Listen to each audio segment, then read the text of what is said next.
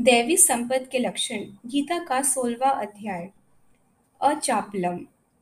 देव भाव वाला जो मनुष्य है, उसमें चपलता नहीं होनी चाहिए। बिजली का प्रकाश, चपला, चमकी और बंद। अभी इधर फिर उधर, यह चपलता कहलाती है। देवों में यह नहीं होती। लाज, शर्म बड़ी भारी चीज़ है। निर्लज हो जाना असुर भाव है।